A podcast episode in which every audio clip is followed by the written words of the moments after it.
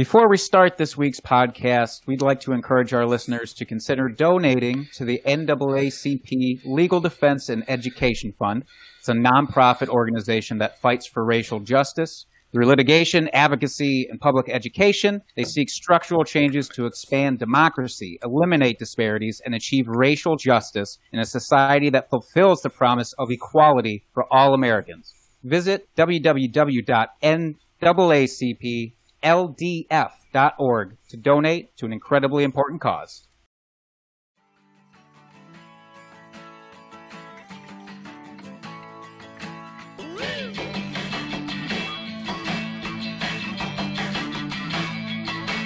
Hey everyone, welcome back to the Drinking and Talking Fantasy Football podcast. I hope everyone is doing well on this Wednesday evening, uh, recording a day later than normal, but uh, we're still going to bring you content no matter what day it is.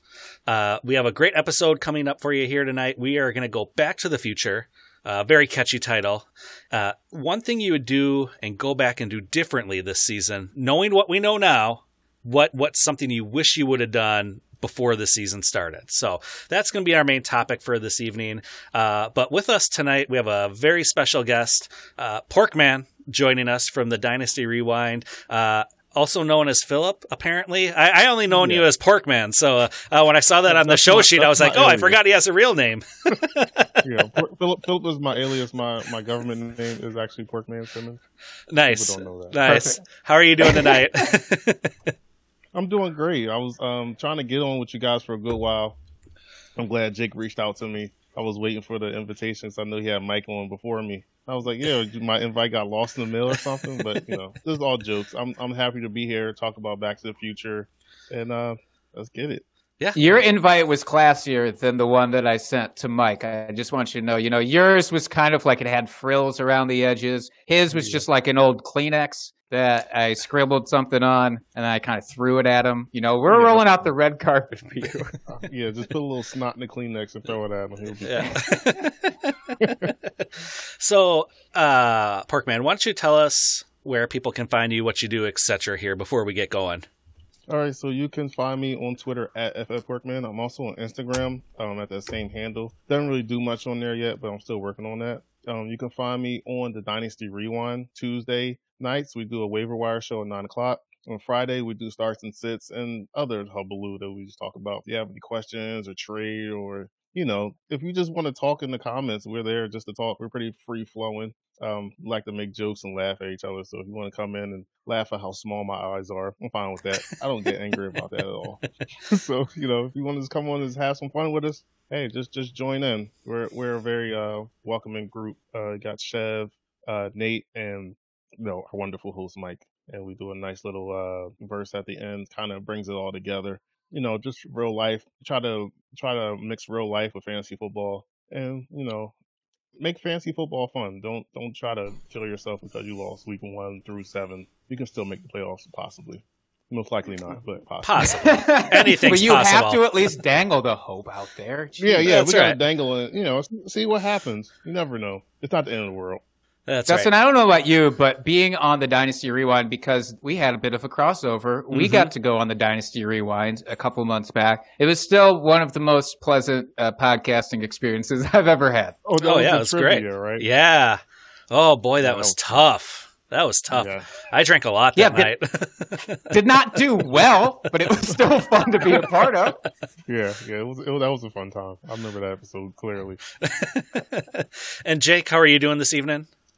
I'm doing fantastic. Uh, I'm just excited here because I'm going to get extra drunk tonight because, yeah, I may have lost a beer bet payout, but spoiler alert, I'm really the one reaping the benefits of the beer bet payout because I get to drink a little bit extra tonight.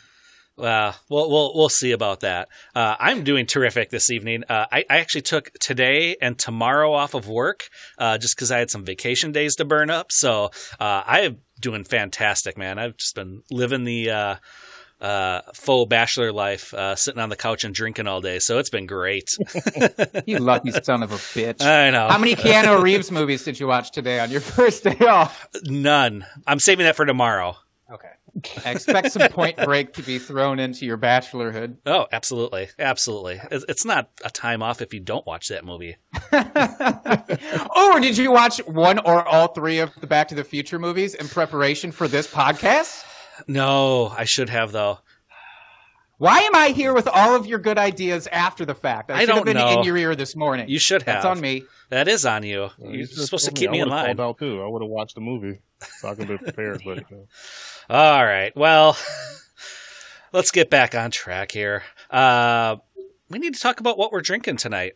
Porkman, why don't you start us off?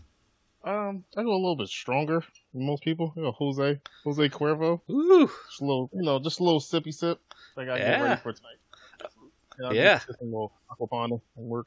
Oh. uh, nice. Is that all natural sparkling water? all? It it don't say all natural. It just says regular natural. It's from Tuscany, so it's Okay. fancy. It's at least Oh. partially natural. Yeah. Jake, how about you? I well, for the the main crux of the show, I will be drinking a Brownie Points brown ale with vanilla from Maplewood. Uh, it's from Chicago, and it's uh, it's a tall guy. If you can read YouTube watchers, it says there's supposed to be hints of toffee. I did not get any of the toffee. I'm going to tell you that right now, Justin. That's My taste disappointing. buds, yeah, my taste buds don't register toffee apparently. Oh, that's disappointing. But overall, good beer, you would say? Overall, I would give this guy on our little uh, Untappd scale. I'd give it a solid four. Nice. Yeah, good beer then. Mhm, All right. Yeah, and I'm drinking uh, homebrew tonight. I was had great intentions on my day off of going to the grocery store and buying just a bunch of beer for future podcasts just to get myself ready, and that didn't happen. So I'm drinking one of my homebrews. Uh, I think I had it a couple weeks ago because I was also lazy. Uh, my toasted oat porter, uh, which I think is delicious, easy drinker, uh, just a right in style of a porter. If you like darker beers but nothing too crazy, this one's for you. Look, it was either put on pants and go to the grocery store and get more beer, or stay without pants and then drink beer that you already made that you know you like. Exactly. So I I, I think like the- we, I like the second option. Yeah, obviously I did too. That's what I went with. So uh, it's working out so far. I mean, you guys don't know this, but I'm still not wearing pants. scandal. I know. Don't pan down. Don't don't drop the laptop. Don't drop the laptop. Don't stand up. Don't do anything except stay right here. All right. Oh. well, Fuck, should we do this? yeah, let's do it. So, as Jake alluded to earlier, we have a little beer bet payout this evening that Jake did lose. Uh, our bet was who throws for more yards last week Nick Foles versus Ryan Tannehill, same game. Two very solid defenses. It, it, it was it felt really gross to make this bet because uh, we thought it would be like 110 yards to 105 yards at the end of it, uh, really. Uh, but I did pull it out. I think there was a lot of garbage time there to pad Foles' stats. He ended up with 335 passing yards to Tannehill's 158. So, Jake, I believe there's a couple things you have to do here. Um, Yes. So- Acknowledge that this bet is bullshit. Number one, check that off the list. Okay, number two, I have to uh, say the phrase that we agreed upon, which is now the replacement for our standard beer bet of having to chug a gross, disgusting beer. Mhm. We just decided, for in season at least, we're going to move on on from that for now, and we're going to switch over to doing shots. And the humiliation has to come from the acknowledgement that the other person who won is just a better all around person and human being. In this case, I have to say that to two people because Two John. Bauer was on our podcast last week and decided he wanted to jump in on this bet because fucking of course. that that is the side, let's be honest. That's the side I wanted to take. I had to take one for the podcast though and accept the uh, the Tannehill side. So, without further ado, I will be drinking mezcal. That's what I've decided for my shot tonight. And I'm Oh. going to be drinking it out of my lovely Wisconsin Badgers tin shot glass because represent. All right, John, Dustin, you are both amazing fantasy analysts slash geniuses. Fuck you both.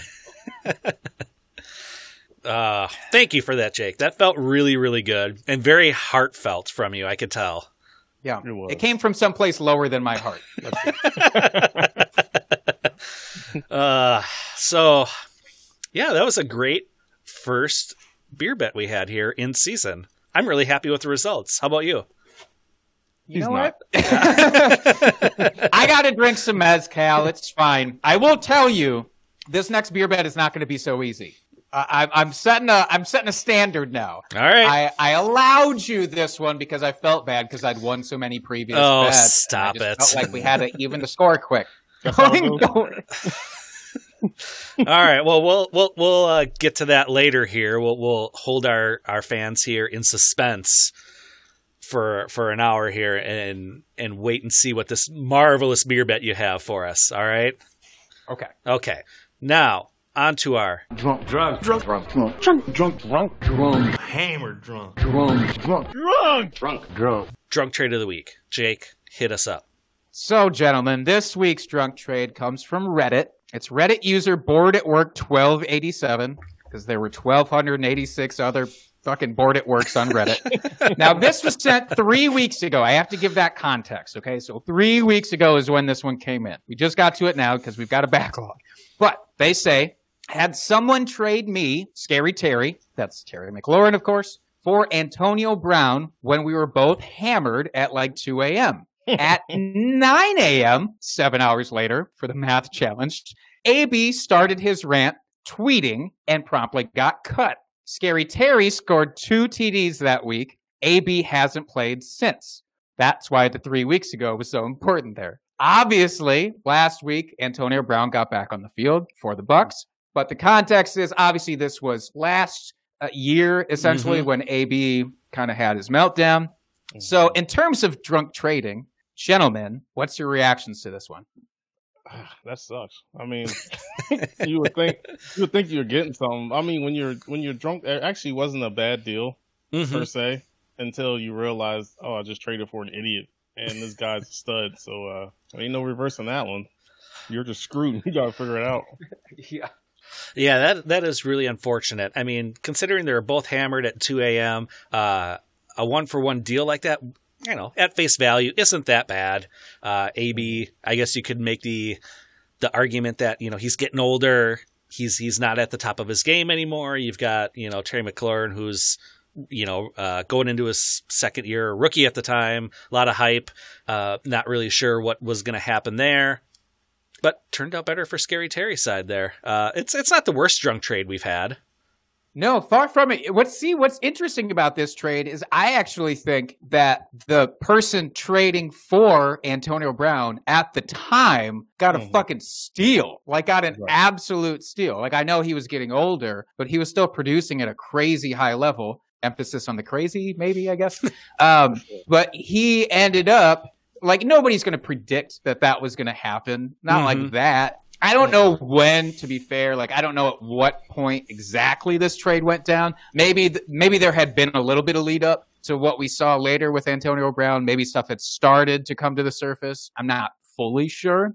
But if this was w- like before any of that started, I would have taken that AB side 10 times out of 10. So it's crazy how quickly that flipped. Now, my follow up question here Brown's back.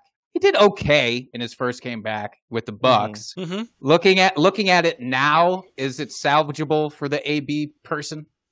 It's, it's a little late. I mean, it's it's a lot of weapons in Tampa Bay. Mm-hmm. But I think the main issue was Tom Brady. I don't know what the hell happened to him. It just it looked like he just wanted to throw the ball deep all night, and it just didn't work for him. He's got to go back to what what he does best. Yeah, he wanted to get over to that bench quick, put on his Uggs, have himself a kale smoothie, and just relax. Mm-hmm. Uh, Gisele. And who wouldn't? Let's be honest. But Yeah, you're right. But uh, this, is, this is your job. I don't I don't know what he was thinking. I don't know if he was trying to showboat because it was Brees on the other side of the sideline. But he just didn't he didn't look the same. I think he just saw that he had Antonio Brown. He got excited and just started wanting to chuck the ball. But you're not going to win that way. And it didn't Well- help that they didn't run the ball enough either. Well, he had to get all the records back from Brees. That was the whole thing, especially facing him. Exactly. yeah, that was weird. I don't know. I hope that. Uh, I mean, for this person's sake, and just for anybody who held on to Brown for this exact hope, like I, I don't know, if you you would take what he did last game, I think it was like ten ish points, basically, just because you might have got nothing Mhm. forever out of him. So to get a few points coming back your way, but you're right. There's so many weapons there. I don't know. I'm nervous about all of them now. Yeah, for sure. You- Mike Evans for sure. That Mhm. scares Yeah. me. He's not at this point. I mean, he's not droppable, but he's he's almost not startable. hmm Yeah. you don't know if he's week to week if he's going to have a touchdown or not. He's Well, and that's all he has right now is just touchdown dependent. It's basically like a Yeah. glorified tight end out, out there, uh, just relying on those touchdowns. So, kind of on the same vein here, if you guys have AB on your team, what are you doing with him? Are you waiting for him to have a blow up game here and sell high? Or are you going to hold on to him as a good flex play, possibly for the rest of the season? Uh, what are your thoughts? I mean, for dynasty, I would probably sell high, but for redrafts, I would just stash and just look and see what you can do with it. It's almost it's almost playoff time now for fantasy. But for me, Mhm. I have um I drafted Antonio Brown, Scott Fish Bowl just to stash him. I got him late, and if he hits, he hits. If he doesn't, I still have a solid wide receiver play for the playoffs time. Mm-hmm. Yeah, absolutely. What about you, Jay? I think at this point, yeah, at this point for Dynasty, if you have him, I would just wait another couple of weeks to see if he has a bigger game than what he had Mm-hmm. because you're, you're not getting insane value off of what he just did. hmm If anything, like your best time to sell was probably right before that game when he was coming back and and the hype was still more than what the production was going to be. So now it's like you had you just have to wait it out until he actually does have cuz I think he will have a game like that. He'll score at least a touchdown, maybe a couple because of the way that Tom Brady is in love with him. And as soon as that happens, I'm sending out mass offers to everybody who's a contender that can that can use him. Yeah, because Mhm. you kind of have to because if that if that rate charge comes up, he's going automatically. hmm They're not keeping him. So if you can sell him now for anything, a second or a third in dynasty, then that's that's good value for me. That's a good point. You can't use him. Yep. Right. Yeah, absolutely. You got to use it or lose it, people. Use it Yep. or lose it. Mhm. That's how that's how it works. Hmm All right, we'll do a quick uh, injury update here before we go back to the future. Not as many injuries this week, which is a relief for a change. It seems like we were just getting decimated here uh, uh, the last few weeks. So, uh, first off, gruesome injury. We saw Jake and I. We were watching uh, Red Zone out in the backyard here uh, this weekend. We saw this play as it happened, and we were both just cringed because we knew right away it was bad. Uh, Kyle Allen, uh, dislocated ankle with a fracture in it. My guess is he's done for the season. Uh, unfortunate for him. Uh, hopefully he can make it back, has a good recovery here, and can be ready to go for next season. But fire up your Alex Smith shares because you sure know they're not going for uh, Haskins there. They're not going to give him another chance. Sure St- I'm you can. still so upset that they didn't trade him to Pittsburgh or like any place where he could at least sit and then next year potentially take over. It's just dumb. Mhm. I hate it. It's Mhm. obviously they don't like him, so just Yeah. let him go for anything. I know it was a first round pick, but it wasn't Rivera's pick. Yeah, just- just let him exactly. go for him. Yeah, and then we had a plethora of uh, concussions this week as well. David Montgomery, David Johnson, Dak jo- Jack Doyle. I know how to talk. Uh, all out with concussions, so just monitor them, uh, see how they're progressing here as we get closer to the the weekend here, uh, whether you can actually play them or not. And then Albert O. I'm not going to try to say his last name, uh, just out of out of respect to him uh, and to not embarrass myself any more than I already have. Uh, he has a knee injury. I haven't heard yet how significant it is or if he's going to miss time, uh, but definitely keep an eye out for that. And then lastly, uh, Preston Williams. He had a knee injury, didn't seem too serious. Uh, sounds like he's he's probable for week 10 so might not miss any time but again keep an eye on that as it's leading up to game time this weekend just because you never know he could be a last minute scratch so uh, those are our injuries for this week nothing too serious overall uh, fantasy wise which is nice to see for a change Now, with some of the news that you did say today, I did see David Johnson. He's unlikely to play, okay so I'll probably that's a you could probably got to pick up if you can pick up Duke Johnson's His Mhm. waiver's done though. He's probably doing anyway. And uh, Jack Doyle is out. I saw. And Preston Williams, they put on IR. Now, I didn't think they Oh. were going to do that. oh i hadn't heard that Dang. I saw Preston Williams on IR today because it looked like it looked serious at first, and then he walked away. So I thought he was Mhm. coming back this week. I think they put him on a short term IR. The Williams one really hurts. Like he was, ju- Mhm. I don't know. I just felt like finally when Tua was in there, he was getting a, a chance, and now to Mhm. all of a sudden have the rug taken out from under him again, it's just such a bummer. Not only selfishly because I have him in Scott Fish Bowl, but just in general. Like this was a guy from last year that we'd hyped up all off season because you don't get a lot of these undrafted receivers that come in and do what he did last year. And obviously, he had like a, a really slow start this year, and it was kind of some more fizzle than anything. But he was just starting to get a chance. So it's too bad. At least it's short term. Maybe there's a shot that he'll still come back and still be relevant for your fantasy playoffs. With mm-hmm. Tua, uh, we'll see. Mm-hmm. All right. Well, before we get into the meat of the episode, before we hop in the DeLorean, gun it to 88, and go back to the future, this week's episode of Drinking and Talking Fantasy Football is presented by Sweat Connected. Sweat Connected is a transformative way to work out. It has a mission to help you feel your best. Each expert instructor brings their signature method directly to you, wherever you are in the world, via Zoom. When you take a sweat connected class, you are able to interact with your instructor and other participants in class, just like you would in a live studio experience. Whether you have been a group fitness participant for years or are newer to it, you will feel at home with Sweat Connected. Sweat Connected is offering our listeners 50% off their first class by going to https colon and the slashes, you know the deal, sweatconnected.com and using the code POD, which is P-O-D, for 50% off your first class. Sweat Connected for all levels, all ages, all sizes, and all humans. All right. Thank you, Jake on to the heart of our episode this week. So, as I said in the beginning, we're going back to the future. One thing you would go back and do differently for this season, knowing what we know now. Uh, and there should be some lively discussion here, I think, just based off what I see on the uh, the show sheet here. So, Porkman, start us off, since you are our guest, of course. Yeah, so um, I had a lot of drafts this year where it was, you know, the 110, 111, and 112. And I'm a proponent of getting stud running backs. Well, in most drafts, a lot of them are going between, you know, one and nine. So I'm like, okay, I like Kenyan Drake. I'm going to just take him. Wrong answer. I was listening to all these people saying Aaron Jones is going to regress. And it's like, I should have took him.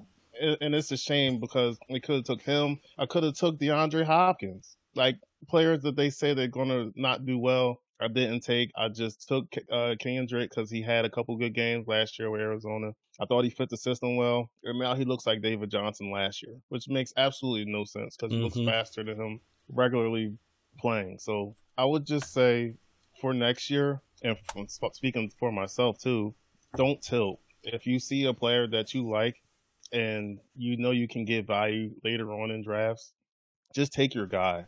So if you like, if if you see there's running backs going, and you know you're gonna have that next pick in about four or three, the four or three picks later, take Michael Thomas if he's there, take DeAndre Hopkins if he's there, and go back and get yourself an Aaron Jones or, or Dalvin Cook was falling because of his injury history. Mm-hmm because I think I might have passed on him a couple times. So I was like, he's really injury prone. I'm gonna just take somebody who hasn't been injured and playing well. Now, Kenyan Drake all of a sudden is in a walking boot for eight years, and you can't play him at all because he's not healthy. Like what? Like nobody. You should have told me that before I drafted him. Mm-hmm.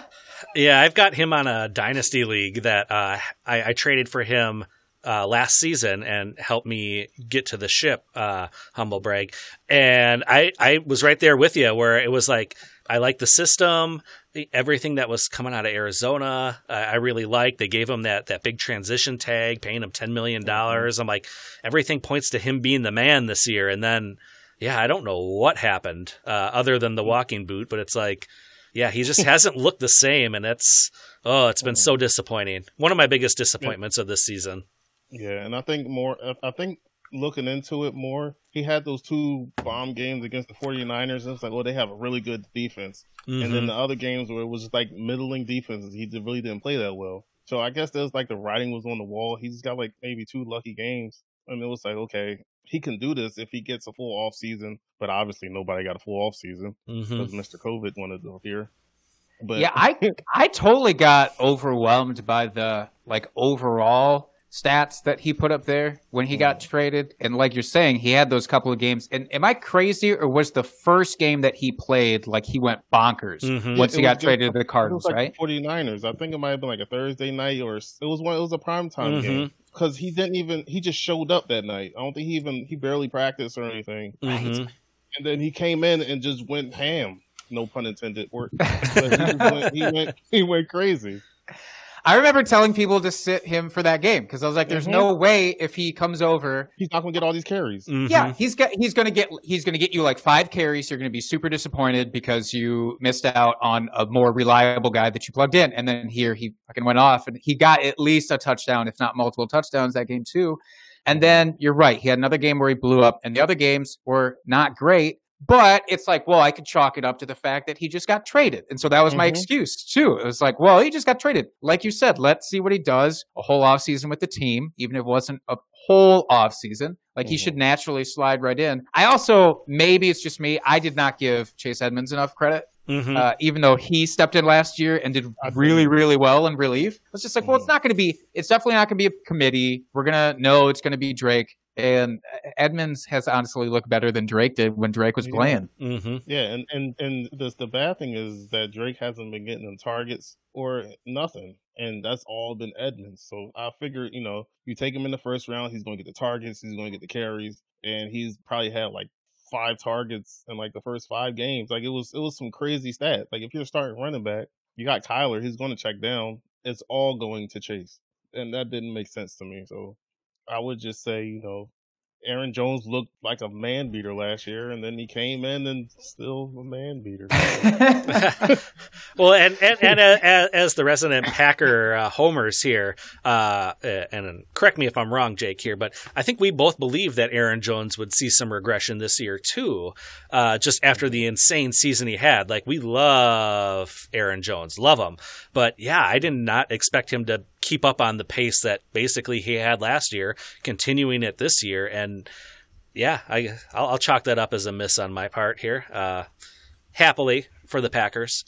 Oh, absolutely. Well, I thought for sure that touchdown regression was coming Mhm. for him. Like, even if everything else stayed the same and he got a bunch of targets, which I thought that the targets might stay the same because we didn't draft anybody for wide receivers. And so, you know, it seemed natural. Who else did we have to rely on? He would get a bunch of targets. Mhm. And I, I just didn't think there was any way he would get that kind of touchdown level. And it just doesn't matter because AJ Dillon's done nothing. Uh, even when Aaron Jones was out, AJ Dillon has done nothing. So that was definitely overemphasized this offseason. But you're right; those two were basically neck and neck, along with like Austin Ekeler was right in that range Yeah. too, maybe probably just a little bit down. Yeah, and I wasn't really high on Eckler too because I wasn't sure how he was going to do. But he he did he started off slow and then he just went crazy and got hurt. So I mean, it was kind of right and not right at the same time, but it was just injury. Mm-hmm. So basically, yeah, if you had just went with DeAndre Hopkins, you would be Yeah. loving life so much more right now. Great. And I should have sold Kenyan Drake when I I put him on the block and everybody's looking. It's like, are you really trying to trade him? I'm like, yeah. And nobody sent me anything. Just send me the deal. Yeah, so basically, what you're saying is go after uh, a stud wide receiver in that position rather than a, a second tier running back. Oh. unless unless a stud um, running back falls to you, like like with this year with Dalvin Cook, because Mhm. he was falling to the bottom of the first. Mm-hmm. So there was some leagues where I did take him where he was available, but if he's going and all your guys are going, don't don't keep trying to push for it, looking for a stud running back. You go for value. Get your get your Julio's, get your DeAndre Hopkins, get your Davante Adams, get those guys because they're going to give you steady points. Mhm. Get you a George Kittle, maybe within that bunch, just depending on how Mhm. you value. In the second, yeah. Yeah, or your league setting. You wouldn't have taken him. You wouldn't have taken him in the first. Oh, and tight end premium for sure. Yeah, If it's tight end premium, that he's he's definitely an option. But with him as well, he's he's starting to become a little injury prone. Starting to scare me a little bit. Mhm. Turning into like a little bit of a Gronk. when yeah, Gronk he gets nicked up a lot and misses a game or two, and yeah, it's year. Mhm. it's. But uh, he's still good. His value is awesome. So Mhm. you can take him and then get somebody like you could have got like Jonnu Smith later on. yeah, it's my boy. Your guy. All right, Jake. So we are kind of talking about here passing on running backs in the first round if the value isn't there, which kind of leads us into your point here. So why don't you hit us up with that? And It's a smooth transition. It's like we planned this out. It's like we spent like we're all last night professionals. texting each other about this, trying to get this transition. I'll, I'll fit y'all perfectly. It's crazy. You really do. Can we just keep a permanent Porkman spot on the bottom of that screen? Uh, because it just makes it go so smooth. Um, so my biggest regret, my do-over, if I got one for this season, would be to lean heavily into the zero RB draft approach. A little caveat to this: whatever the hell you want to call zero RB, that's what I'm probably talking about. There's a lot of definitions. It doesn't really matter. The entire point is just don't don't take them early, don't take them often. Wait until the end of the draft and and scoop up value there.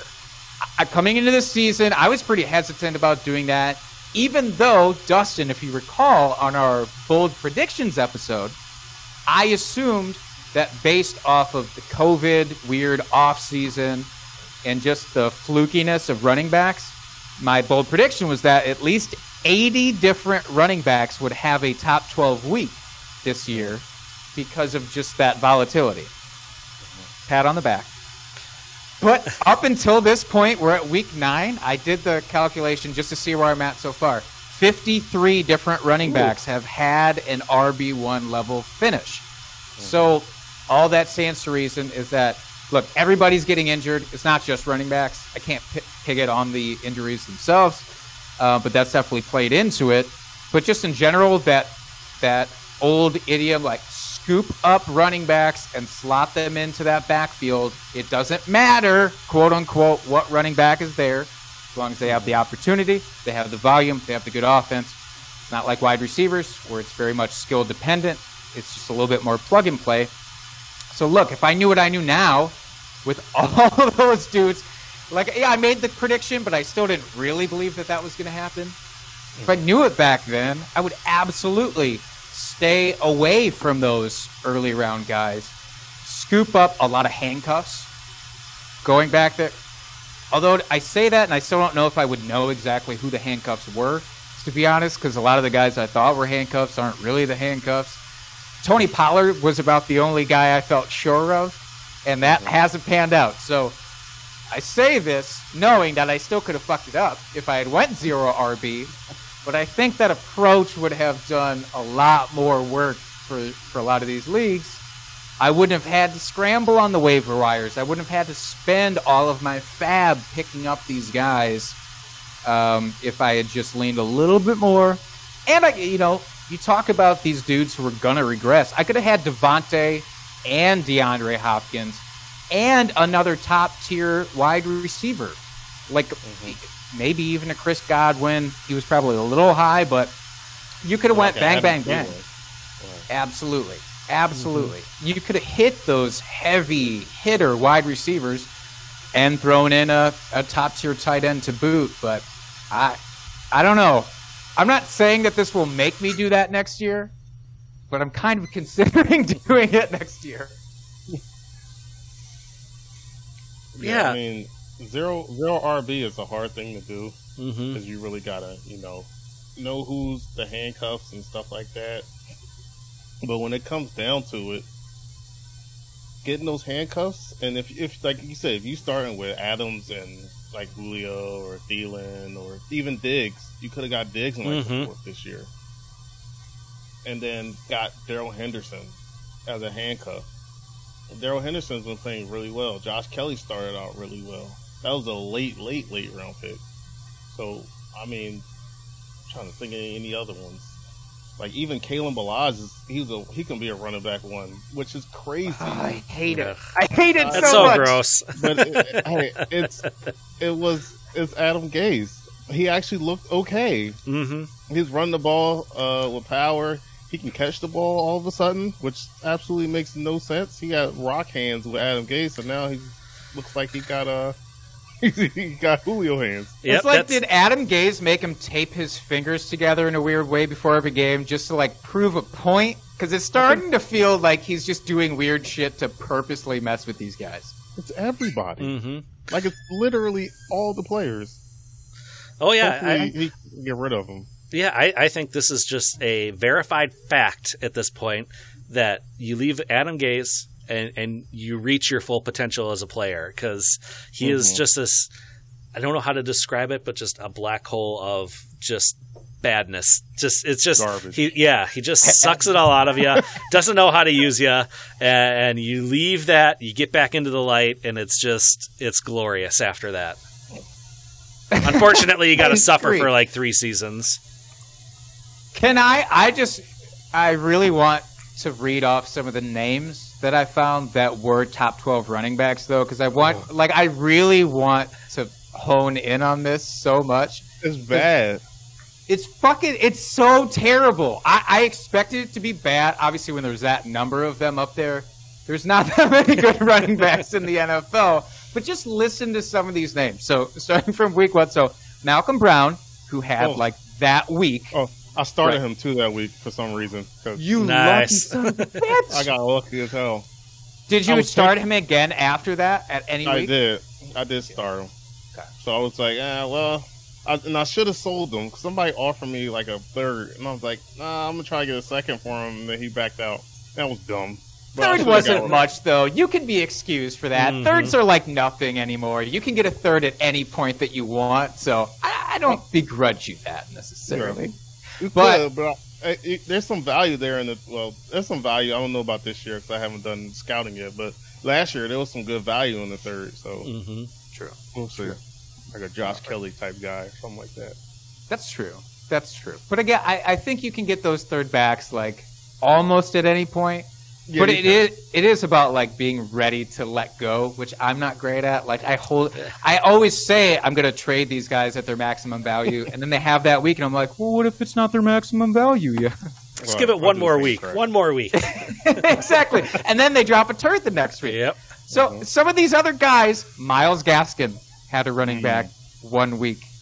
Uh. Carlos Hyde ended up with a, a running back one week, which doesn't feel real. Like I still don't think that that actually happened. Uh, Justin Jackson snuck his way in there. Jordan Wilkins and Nyheim Hines had a running back one week in the same week, which was mind blowing to me.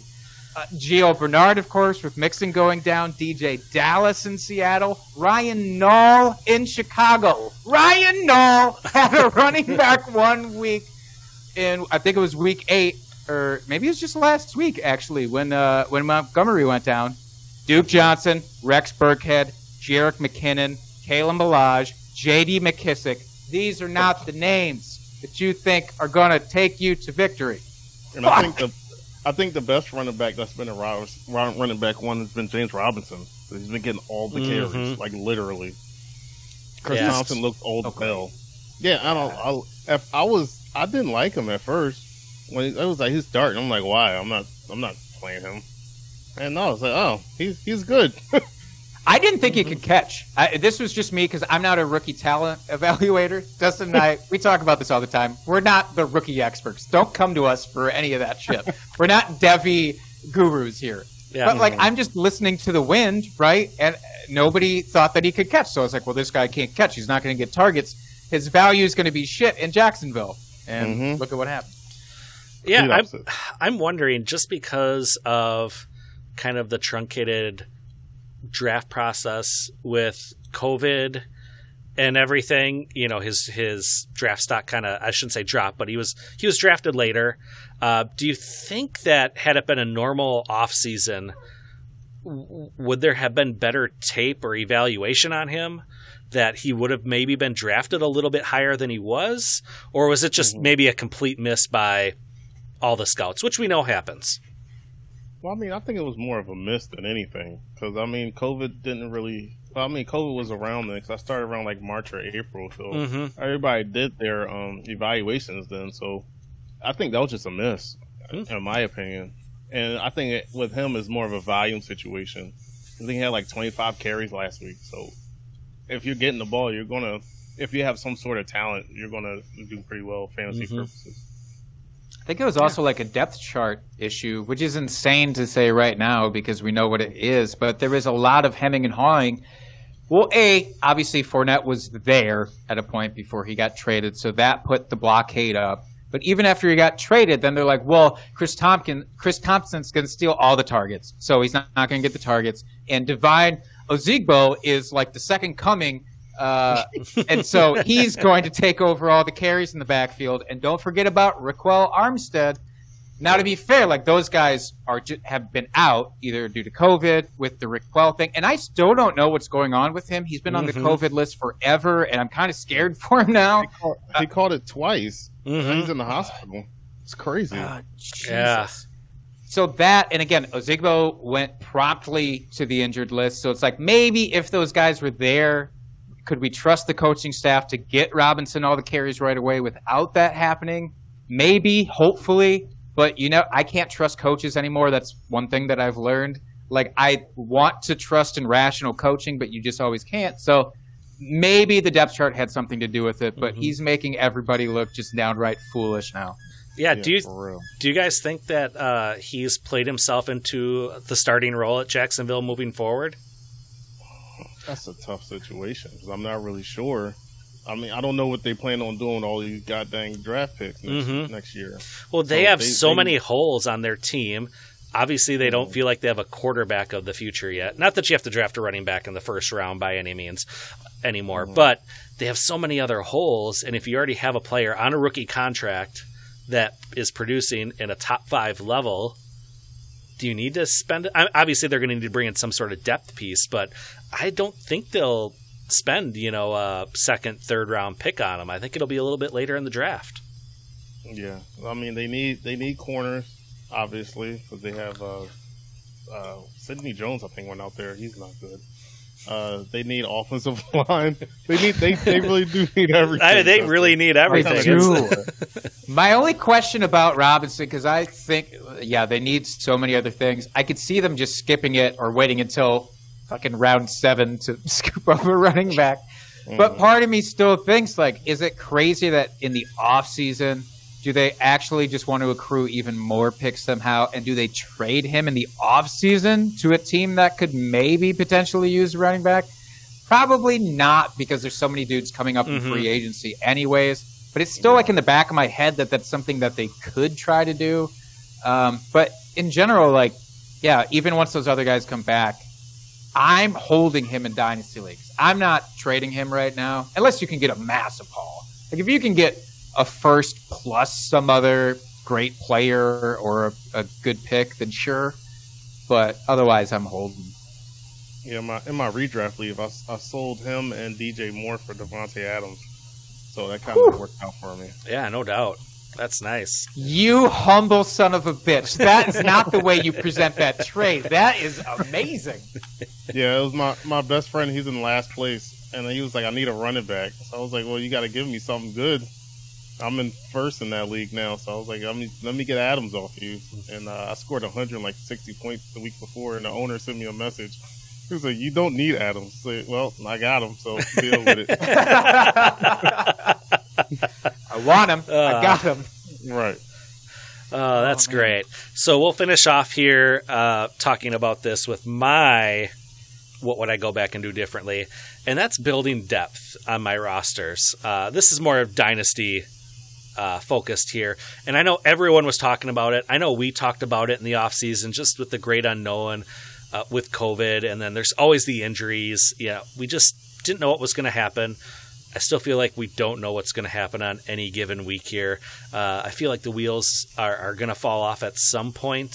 Uh, I'm just kind of waiting for, for it to drop here because I don't feel like the NFL has a great handle on this. As as well as things have worked out so far, I, I feel like it's we're we're on walking that razor's edge.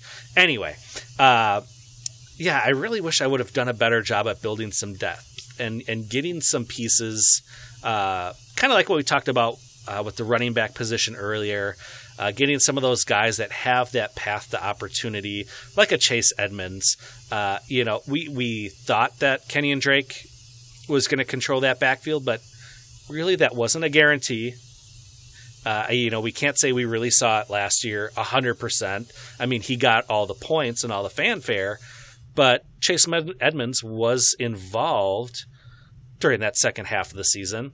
Uh, so guys like that, or, oh, Uh, I've, I've lost all my thoughts. They've all fluttered out here. Uh, Every one of them? all of them. Jeez, Uh, no, is what man, day drinking like- does you. I know. Was it, are- are you talking about like handcuffs, like for uh, running backs, or I guess you can't call them handcuffs, but like third and fourth receivers for teams? Yeah, yeah, you exactly. know- Or like a Russell Gage. You know, Yeah. some, someone that flashed last year, had some good games. Uh, you know, with that offense, he was going to be involved. And then lo and behold, you know, we got um, Calvin Ridley was out. Julio missed a game. So, you know, he was going to step in and, and be able to produce. In theory, apparently they've got guys the NFL has never heard of on their roster that catches touchdowns. Uh, everyone with Julio. Olamide? Yeah. Olamide Zac- Zaccheaus? Yeah. Fuck that guy. he ruined my week. One one week I had him as my greasy take of the week, and he was going to be like a wide receiver too, and he actually scored a touchdown. So I got lucky with that one.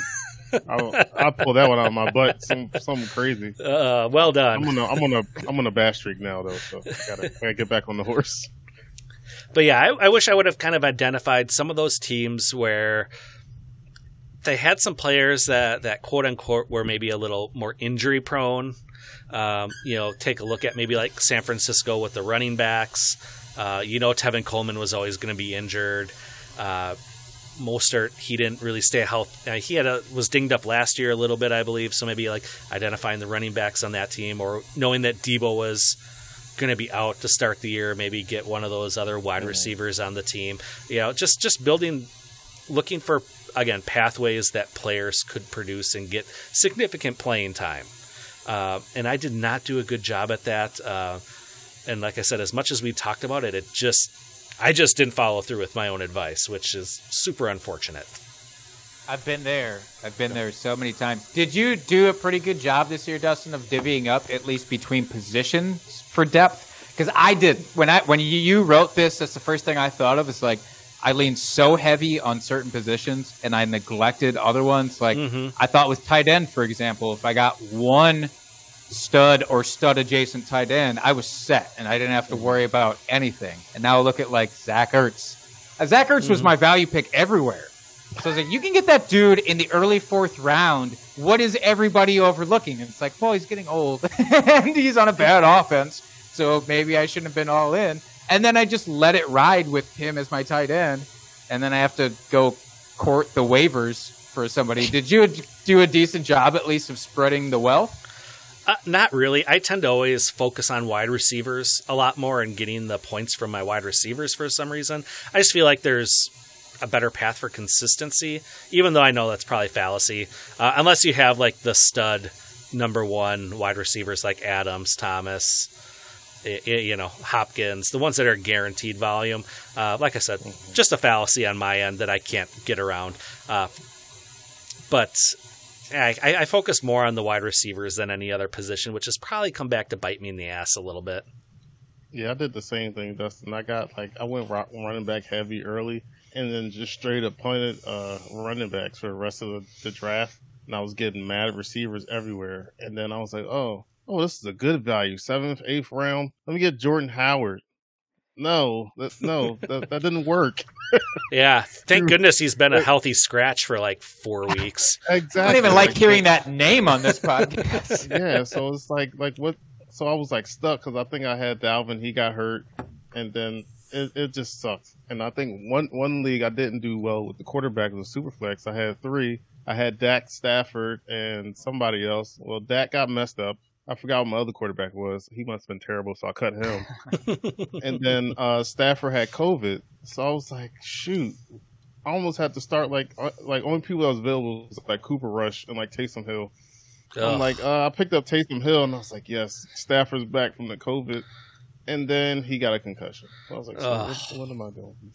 In my redraft uh, Superflex league, well, it's an IDP league too, which really threw me off. Like I, yeah, that, that's what I have. That's the IDP league I'm in as well. Ah, right. So I feel like I, I don't know if you felt this way, but like I went so heavy into IDP into defensive players because I don't know anything about it. So it's like, well, I better stock the cupboard because I'm clearly going to miss on like half of these guys. I better have some reserves. Whereas I felt like I knew my offensive players better, and I clearly Right. didn't because yeah, I went with that. I had Lamar Jackson, so I felt like I had my ace in the hole. Like I'm good set with quarterback. And then I Mhm. waited and I went Cam Newton, which initially felt like it was gonna like this is gonna really work. And then I went Dwayne Haskins and Ryan Fitzpatrick, and then obviously now I'm basically screwed for any bye week because like there's no good quarterbacks. I'm not picking up Ben DiNucci or whoever the hell that is for the quarterbacks like in, in yeah. Dallas. I'm not. I'm not doing. I'm not wasting my FAAB on that guy. It's like even positions you think you have good depth in, sometimes you really don't. Mm-hmm. And that I don't know how to get better at that. Quite frankly, I think it's just talent evaluation, which seems really yeah. simple. But yeah. God damn it. Yeah, IDP. I went like heavy like linebackers. So I was like, I know Darius Leonard, I know Warner, I know Bobby Wagner. I'm gonna just get them they give me like 20 points a game. So I was like, okay, cool. But I have no quarterbacks. So screwed. Yeah, I had to start Taysom Hill and I had to start um, some other garbage quarterback because Lamar Jackson was on bye and Cam was hurt that same week or something, some weird shit like that. And I literally had to start Taysom Hill in my Superflex and he got me like a point and a half. Felt real good. Felt real good, you guys. Got something. Well, exactly. You didn't get the zero. That's all that matters. That's true. All right. Uh, anything else here? Any other last thoughts about uh, anything you wish you would have done, knowing what we know now? Spoiler alert: There's no DeLorean coming for any of us. We all just have to sit in our filth at this point. Uh, exactly. That's don't, right. Don't draft Christian McCaffrey 101, guys. Uh, brutal. Brutal is right. Okay, so let's move on. We're going to give a start of the week and a bust of the week. Uh, we'll each go one person any position. Porkman, start us off with a start of the week. Uh, my start of the week this week is Jared Goff. They are playing the absolutely terrible defense of the Seattle Seahawks. Uh, they made Josh Allen look like I don't know, Dan Marino. It, it was crazy. he was killing them out there. He got um Jared Goff has Robert Woods. He has Kupp. Gerald Everett might have a good game. They're just like a sieve out there, and it's it's a shame because I'm not used to Seattle being this holy Swiss cheese defense. Like back in the day, they were just like a Legion of Boom, and they just ran the ball mm-hmm. all day. It's the opposite. They're just letting rest cook and letting the other offense cook too.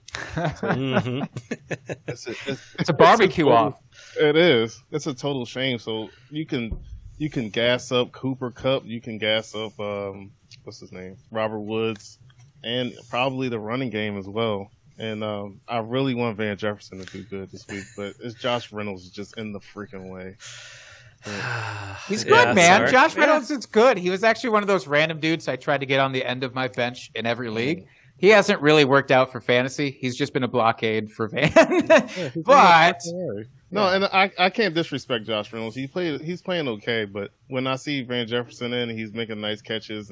He's flashing. So just hey, McVay, just just throw him in there.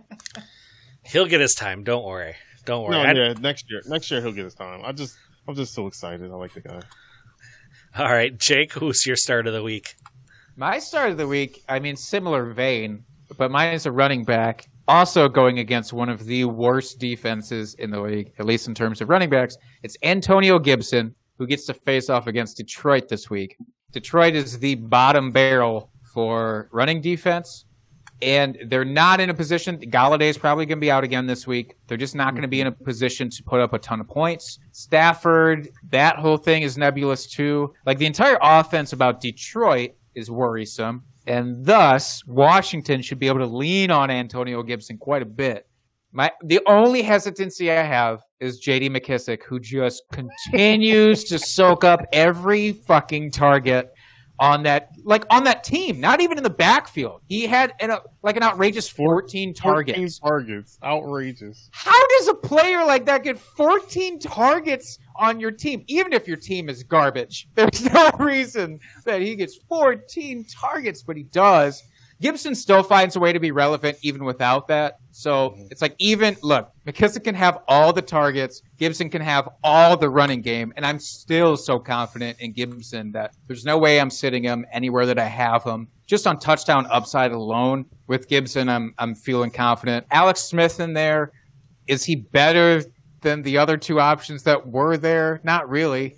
Like he's he he's competent, which is great because competent keeps the chains moving, and chain movers is what is great for the running back. So I'm all in on Gibson against that awful Detroit team. Uh, like he he's good enough this week where I'd be considering him a fringe RB one. Ooh, it's a I little would just watch his status because he does have a shoulder injury.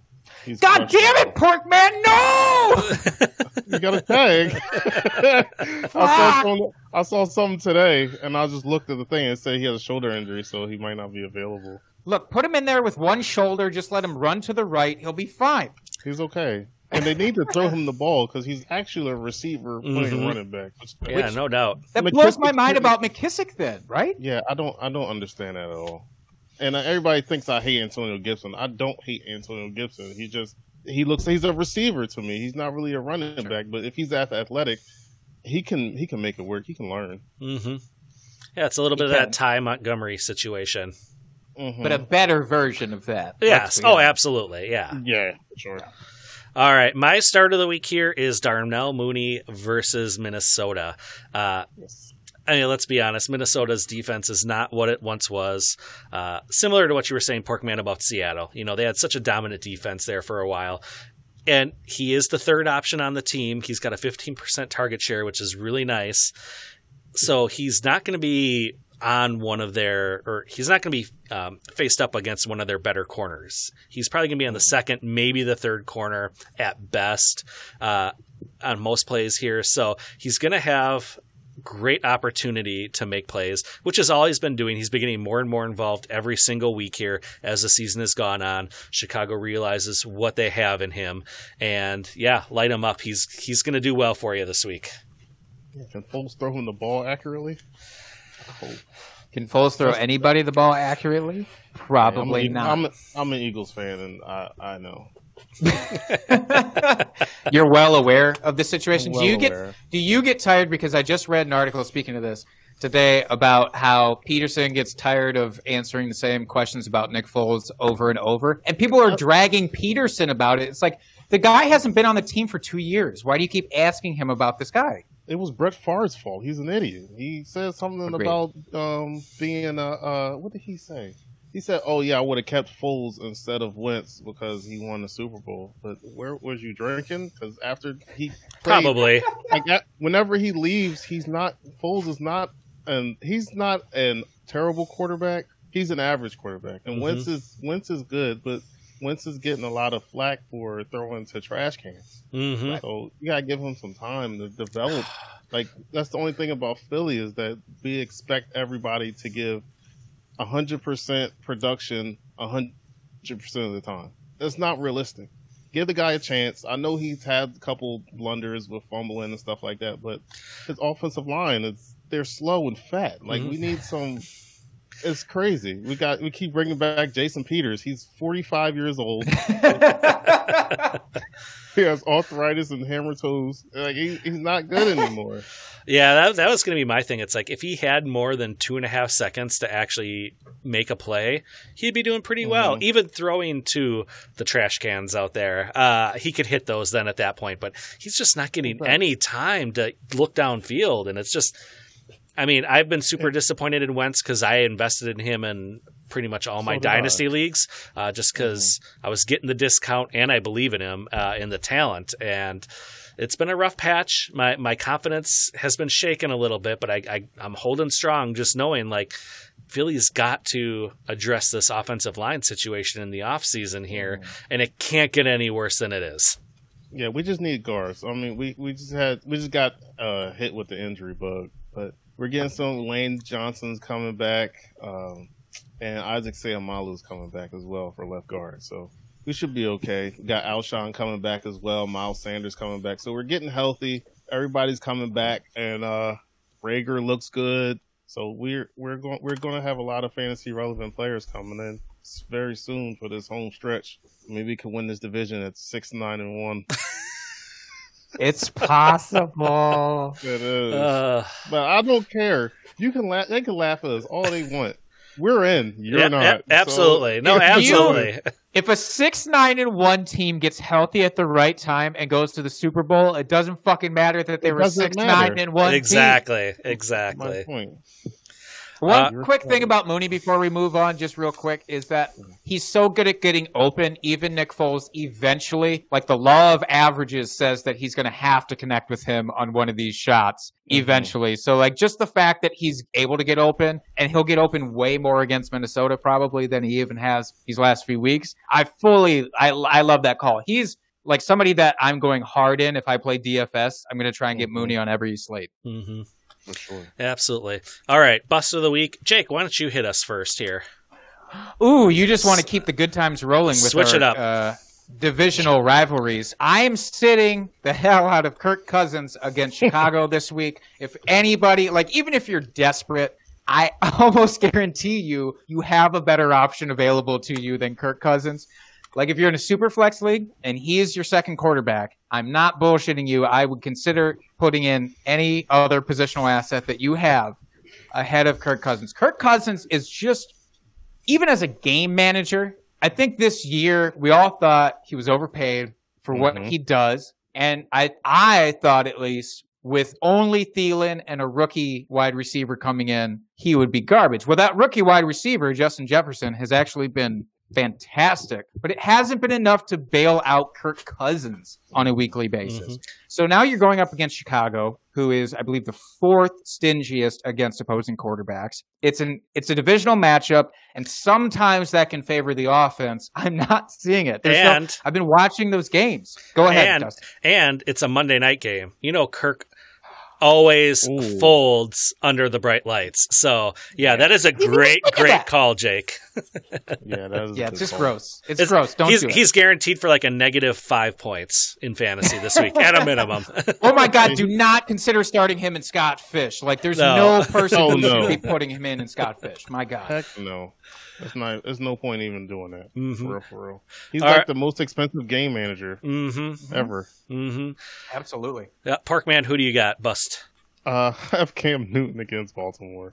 Uh, Cam does. He's just not the same guy, and it's sad to see because he was so electrifying coming out with the Panthers, and it's just watching him now. It's, kind of sad. So now you got to play against Baltimore, who they always have a turnover, like every game since forever, since Ray Lewis seems like.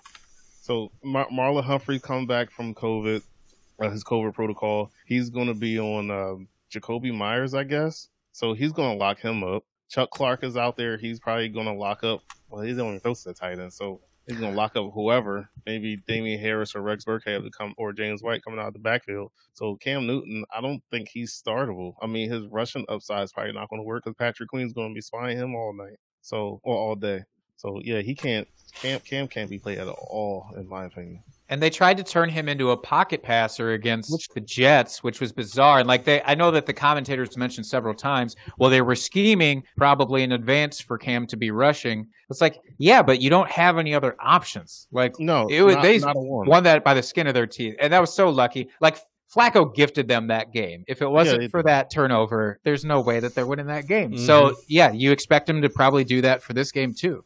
The only thing I don't understand is when when they when the season started, Cam was playing like old Cam. They were giving him the ball, having him run, running like design runs, and then all of a sudden they stopped. Like after he came back from the COVID nineteen protocol. Well, I think Bill I, just I was like, happened from that. No, Bill was like, I tried something new. Uh, it, it, it, gave me the willies. I didn't like it. Uh, we're gonna go back to what I know. yeah, that, and that's, that's, that's what seemed like it happened. Like do what's best for him. Like you, you always say, do your job, do your job, mm-hmm. and tell him like do your job and be like, do this, make this offense best for your team and for him. Him being a pocket passer, his arm motion is too herky jerky. And what receivers do you have to throw the ball to? Mm-hmm. Other than Jakobi Meyers because he balled out, but you're really banking on Gunner Olszewski. Right. Like yeah, N'Keal Harry is going to suddenly light it up for you. Yeah, no, he can't get separation. He can't separate from his grandma if he ran around. Yes. Anytime I get a chance to throw the stat in, I just like to do it. So I'm going to do it once here. Cam Newton hasn't thrown a touchdown since week three. Yeah, he has Ugh. two touchdowns and seven picks or something like that. Awful. For just real. awful. Needless to say, he's not getting a job next year. no. All right. My bust of the week here is, and this might be a little comp- controversial. Uh, DK Metcalf versus the Rams. Uh, I know he's been blowing it up the last couple weeks, uh, and he's looked great. Let, let's, let's be honest. that is a man out there, man. He is something else. Mm. But the Rams on the season uh, are, are number two overall uh, toughest defense against wide receivers, and over the last five weeks, so we'll take half the season after we kind of get into it. They're number one. Uh, and I'm, I'm going to guess that Jalen Ramsey is going to be on DK since he's been the one that's uh, been balling out lately, and he is uh, super physical out there. And we know Jalen Ramsey likes to get physical against wide receivers, so I feel like that's going to be the one-on-one matchup there. And so by default, then it's going to be a Tyler Lockett week. So uh, mm-hmm. I I felt like Lockett's been you know, kind of the forgotten man here these these last two to three weeks. It's his time to come back, have a good game. Uh, it's, it's, it's just balancing the scales at this point. And like I said, I don't like that cornerback matchup for DK, so uh, that's why he is going to be my bust of the week. Yeah, I'm not. I'm not betting against that that grown man. He's a that's a that's. A oh, he is man. something else, man. He is he yeah, is he, so fun to watch. Oh, they, there was a clip where he ran a slant and somebody blindside hit him and he didn't move. like, where where where did you come from? Like, you came from a whole different planet. Mm-hmm. So, and he caught that. Well, Russ threw that ball to him against um, Stephon Gilmore. He was on his back, but he outran him, one of the best corner cornerbacks in the league, and he put it right in the breadbasket, scored a touchdown. So I, I don't think I can never bet against that man. I bet against him when he first came out. I said he couldn't run a route he's running routes now. Mm-hmm. Yeah, yeah, he's got fact. like space blood in him or something. There's just something otherworldly about him. We were talking, I think it was last week, or maybe it was over the weekend. I don't know, Dustin. Like he, all those comps back in the day to Calvin, like when he first came to the league, and I was just like, ah, well, let's hold yeah, off whatever. here before we anoint him the next Calvin Johnson. And yeah, he's kind of the next Calvin Johnson. Yeah, yeah, he is something else. But like I said, I just I got a sneaky feeling for this week. So, uh, and it is one or the other. It is only mm-hmm. Lockett or DK. There is never like overlap with those two dudes. So I buy that. Yeah. All right. Do we want to spend a couple minutes here? Uh, each each of us give up our, our matchup of the week uh, for the upcoming week here that uh, we're most looking forward to seeing. Sure. Sure. Okay. Jake, do you want to start us off? Yeah, this is the battle of the uglies that I've really been wanting to see. And my apologies in advance here, Porkman. But the Eagles versus the Giants, I do want to watch this. And I know I, I always seem to pick out like the grossest matchups out of these, but I really have a fixation now. And the Eagles have, like you said, they have some dudes who could be coming back to sort of save the day here. The Giants are a team that can do things well but it has mm-hmm. to be in the exact. I know, I know, but it has to be in the exact right circumstance. This week they get to play at home. I know home doesn't mean quite as much this year, but them against the Eagles, I do actually see a decent shootout potential, as gross as that sounds, between Daniel Jones and Carson Wentz. And by shootout, I just mean like only for fantasy relevance, not for like actually watching a game and being impressed by it. But just in terms of the mm. points that I think they'll be able to rack up, I'm actually kind of interested in that. Um, and I also really want to see if Darius Slayton can break his touchdown streak this week. Yeah. Fingers crossed. But um, yeah, that's what I'm looking for. All right, Parkman, what about you? Uh, I'm looking forward to that Seattle and uh, Rams game. That's mm-hmm. going to be a bona fide shootout. Whatever the over is, we might have to take the over on that for real. Because mm-hmm. uh, the way the way uh, the defense is playing, like I said before, Russ is going to have to cook. So it's, it's either going to be DK, it's going to be uh, Lockett, or I don't know if Chris Carson's coming back. It might be a Chris Carson game. Um, so there's a whole bunch of relevant players on that team. Uh, for Los Angeles, like I said, Jared Goff was my start of the week. I picked him up in a whole bunch of leagues. Um, I love Darrell Henderson now. I didn't like him before, but he looked like he learned how to play the running back position. Mm-hmm. So Darrell Henderson looks like to me he uh, out snapping Cam Akers by all the snaps because he's not getting on the field at all. And an annoying old man Malcolm Brown comes in and takes his snaps. But I think talent is going to overtake everything, and Darrell Henderson might have a good game against them as well. Mm-hmm. Yeah, that was going to be my game uh, as well. I I just think, like you said, take the over. It's going to be a lot of fireworks. Uh, so to not be the same as you, I, I will I will pick another game here. Um, I'm actually kind of intrigued with the, the, Raiders and the Broncos. Uh, Raiders are surprisingly five and three right now, and I feel like this Broncos offense is starting to get a little steam to it, and they're kind of finding a little bit of a groove. Uh, we're seeing Jerry Jeudy get involved, Albert O, Noah Fant. I mean, they've got all the weapons on the offense, and I feel like they're they're kind of starting to find a little bit of a groove. You know, their defense is outstanding right now. Uh, they've really come together, and it'll be interesting to see how this Raiders offense really goes up against this defense here. Uh, whether you know um, Jacobs, Ruggs, you know who wh- which which of their offensive weapons, which they have a plethora of as well, which of them actually has a good game against this defense. So uh, it, it's going to be an interesting matchup. Yeah, it makes no sense that Nelson Agholor has stole Henry Ruggs' a role on the team, which is It's gross. The Guys, the entire offseason, he spent his uh, offseason just getting his arms stretched. So they pulled him every day and they actually grew his arms about an inch. So now he can reach out and catch passes that come to him. Uh, and now he's gotten some touchdowns on it. I feel bad for people who were super invested in Ruggs this year because it, yes, it's wild. hmm yeah, it's it's crazy, crazy as hell. Well, and he's Albert- I feel flashed, bad so for it's- Albert O, 'cause he looked like he was doing good too, hmm and he tore his ACL, so he got it's crazy. hmm All right. Um, I think that just leaves one more thing for this week. Jake, do you have a beer bet for us, or do we have to go for the one that I threw out uh, earlier this week? I was really hoping, as you guys were talking, that I would look through these matchups and try and find some good beer bet to replace this with. I haven't, so I am going to go with the suggestion that you made. And to to your credit, I talked a lot of shit about how last week's beer bet was gross, Mm-hmm. and you went the the exact opposite direction with this one. You went stud versus stud this week, so I can respect it. Do you want to present this to the masses? Yeah. So beer bet for this week is Stefon Diggs outscores D Hop. So they play each Mm, other. They play so each other. Which is great. I love these games where it's easy. You can, you can just track it as nice as possible. So I am look. I looked up on the year, and on the year they are wide receiver four and wide receiver six. Diggs Hmm. is four. Hopkins is six. Now Hopkins had a really down week last week. It was a weirdly down week. I am fully Well- fine with leaning on the bounce back. I actually just traded for DeAndre Hopkins in the league, so I'm kind of feeling myself right now, thinking I want to just ride his back now at this point and and get a, a few victories. So I'll take the victory in my league, and I'll take the victory in this bet. All right, it's on. Now, Portman, do you want to get involved Yes. in this? Do you want to pick a side Yeah, here? I'm taking Diggs here Yes. For sure. Yeah, it's gonna be two for two, baby. I'm taking, oh, yeah, because la- well, what the reason Hopkins didn't do too good last week is because Xavier Howard kept uh, pass interference in the whole game, so he wasn't. It didn't count for no yards or targets or receptions or anything. Stefon Diggs was getting open like crazy, and I think I trust Tre'Davious White more on uh, on Hopkins than Diggs on who's on Patrick Peterson. Peterson, yeah.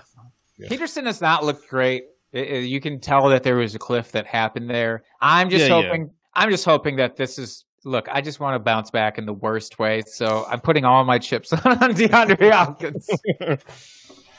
All right, that's All right, great. locked well, it's in. official. Locked in, locked and loaded. Yeah. Uh, we will revisit this on next week's episode. So uh, that'll about do it for this week's show. Uh, as always, our weekly reminder go out there, check your waiver wire for drop players. You never know uh, with all the transactions that are going on out there who people had to drop from their team to make room for other players that they had to pick up. So uh, you'll find some nice gems out there. Your bye week teams this week are the Jets, the Chiefs, the Cowboys, and the Falcons. So please do not start them and have them in your lineup because they will get you zero points. Uh, and that'll do it for this week. Uh, Parkman, why don't you tell us one last time where people can find you and what you're all about here? Uh, you can find me on Twitter at FF Porkman. Uh, if you ever want to talk about anything about life, fancy football, your kids are getting on your nerves, you can just DM me. I'll reply back as soon as I can. Um, we do a podcast, Dynasty Rewind, with uh, Michael Bauer at DM Bauer, um, Nate Christian at Nate NFL, and Chev and Nooney. Uh, Chev Boyardee, Boy with an I. We do Tuesday nights, 9 o'clock waiver show. Or we're live on YouTube and Periscope and Facebook as well. And then Friday we do a uh, nine o'clock pod for starts and sits. So join us there. We like to have a lot of fun. We have funny Manscaped reads, and we give you good advice. And then this off season, we're going to be doing a whole bunch of rookie breakdowns. So get you ready for your dynasty rookie drafts. Yeah, definitely. If you have not checked out the Dynasty Rewind, you need to do that. It is a lot of fun. Uh, it is one of my must download shows if I'm unable to catch it on Friday nights. Uh, it's the first thing I do when I wake up Saturday morning. I get on my phone to my podcast app and download the episode. Uh, it's a lot of fun. The interaction with the uh, the comments and and, and the people uh, uh, commenting is just awesome. It's so much fun to uh, see all that go down. But yeah, great show. If you haven't checked it out, you're really missing out because it is awesome. Jake, why don't you tell folks where they can find you? You can find me at my name on Twitter at Jake Trowbridge. Nice. And you can find the podcast at Drinking Fantasy on Twitter, and you can find me at FF Dusty Dog. And until next week, folks, keep drinking and talking fantasy football. Cheers, FFers.